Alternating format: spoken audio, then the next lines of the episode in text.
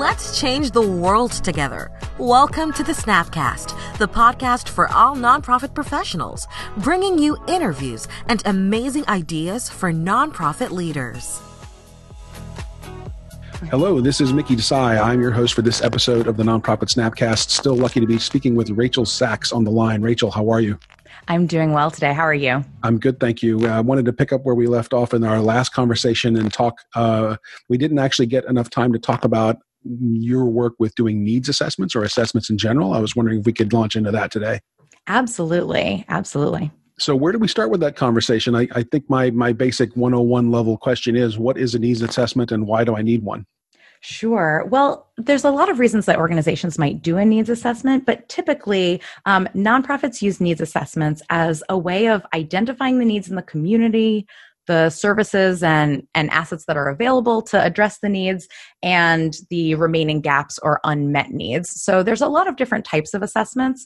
Um, you know, it it might depend on your exact organization and your exact needs so a, a, needs assessment can precede any number of projects it's not just it's not just for a grant writing agenda it's not just for it could be done for program improvement things like that Definitely, definitely. It supports a variety of aspects of your organization, from grants to strategic planning to um, all program planning, all kinds of um, things your organization might be working on. So, some of the main reasons that we see organizations do needs assessments include um, it being required, which is common of a number of organizations I work with, like federally qualified health centers, um, public health departments, and uh, community hospitals, all of which are required to do needs assessments on a regular basis. But it also might be something that another type of nonprofit might want to do um, just you know at the beginning of a strategic planning process, maybe to make the case for a new program program or service or site, maybe to better align their existing services to the community needs, or to better understand perspectives from community members and participants. Right.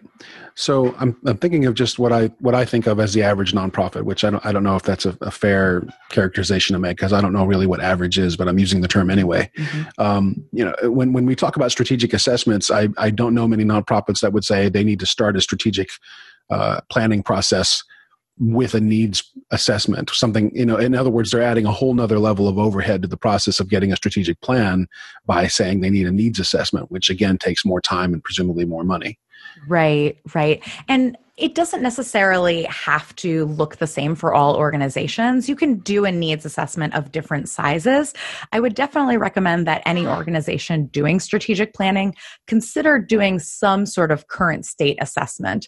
And it could be that for your organization, that's just a very narrow sort of assessment of maybe where your um, organization is, where your board is, where your finances are, you know, the current state of your programs.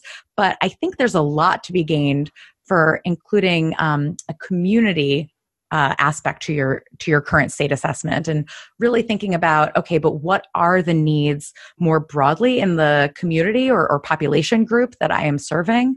What are the perspectives of the individuals that we're serving? And you know how can we take that into account when we move into this strategic plan right Okay, so there are I, again, brain is overflowing with questions, but uh, uh, there are very there are many different ways to actually doing a needs assessment. I mean, it's not all just quantitative. There are other ways that you can make the assessment more valuable and maybe not so cumbersome to the average nonprofit, right?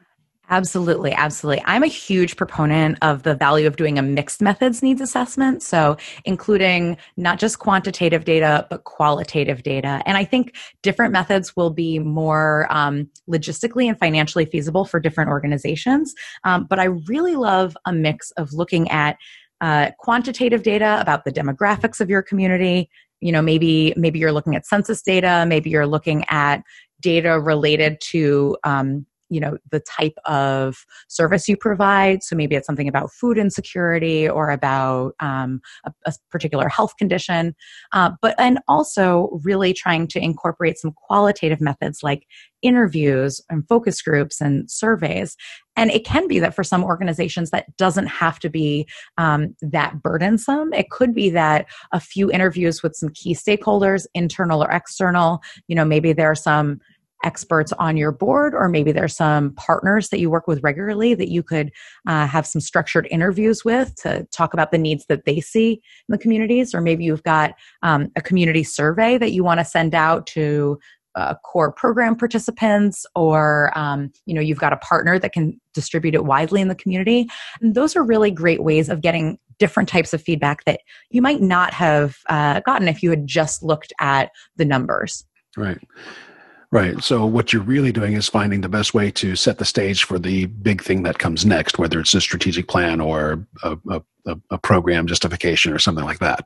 Exactly. It can really um, kind of form the foundation of everything that your organization does. So when you're talking to a funder about a potential program or potential grant, uh, you can really include some of that data, quantitative or qualitative, that you um, you know that you gathered as part of the needs assessment. When you're doing your strategic planning, you can really think about, okay, well, this is what's going on in the community right now. Here are some gaps or needs we've identified. How do we fit in in you know filling those gaps and meeting those needs? Right. Uh, it, it, sounds like the needs assessment can actually help save a little money and overhead on the back end by by you know maybe you don't need to spend so much time in discovery phase doing the strategic plan. Maybe you maybe you can more focus the the the costs of doing a new program simply because you have data from a needs assessment that has better informed the process. Oh, absolutely. And it really can also save you the trouble of launching a program that doesn't work or, um, you know, establishing a site that's in the wrong location. You know, you would hate to um, kind of, you know, put your new facility that's supposed to serve you know serve young people in a location that mostly has older adults or you would hate to you know um, establish some great program and only later realize that you didn't have the correct you know linguistic competencies or the correct staff mix to actually serve the people in that area. It, it, really is important to think about these things on the front end of developing a program, and a needs assessment can help that along. Can you share some examples in your own practice of, of some of these discoveries as you've as you found them? Sure. Well, I think it it depends a little bit on the kind of stage of the organization. But I think some of the organizations that uh, do needs assessments will have a revelation. A lot of my clients that are federally qualified health centers and that um, serve specific geographic uh, zip codes will realize over the course of a needs assessment that some specific zip codes have some needs that they hadn't necessarily thought about. Um, maybe a particular part of their region is higher need in one way or another, whether that's, you know, they've got much higher, um, you know, you know, adverse prenatal outcomes, or they've got um, a very different kind of linguistic or cultural needs, they might um, develop a better sense of that when they actually talk to individuals in those communities or when they review the data. Um, they also sometimes uh, learn something about their program delivery that lots and lots of their participants or their you know patients or clients are saying the same thing you know maybe they want a little bit more of a helping hand in the waiting room. They want a little bit of a higher touch experience.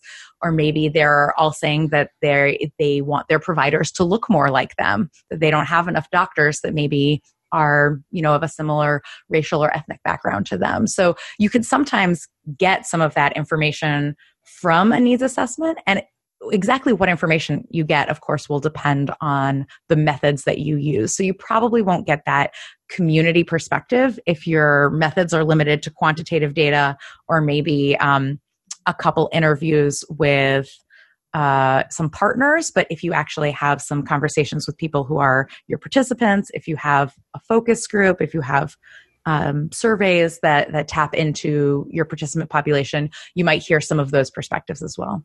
Right, right. There's clearly too much to talk about, but I think we're running a little short on time again today. If it were appropriate, uh, how would a listener get in contact with you with any questions regarding grants or needs assessments or anything?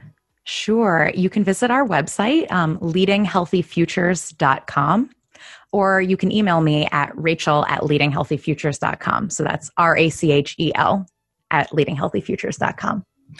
Thank you, Rachel. Thank you for taking the time to make this recording with me today. Absolutely. My pleasure. And to our listeners, thanks for listening. We uh, love your feedback via our own website, nonprofitsnapcast.org. And we will join you again in a few more days with another Nonprofit Snapcast episode. In the meantime, we hope you and yours are all doing well and staying healthy. See you soon. This has been the Snapcast. Thank you for joining us.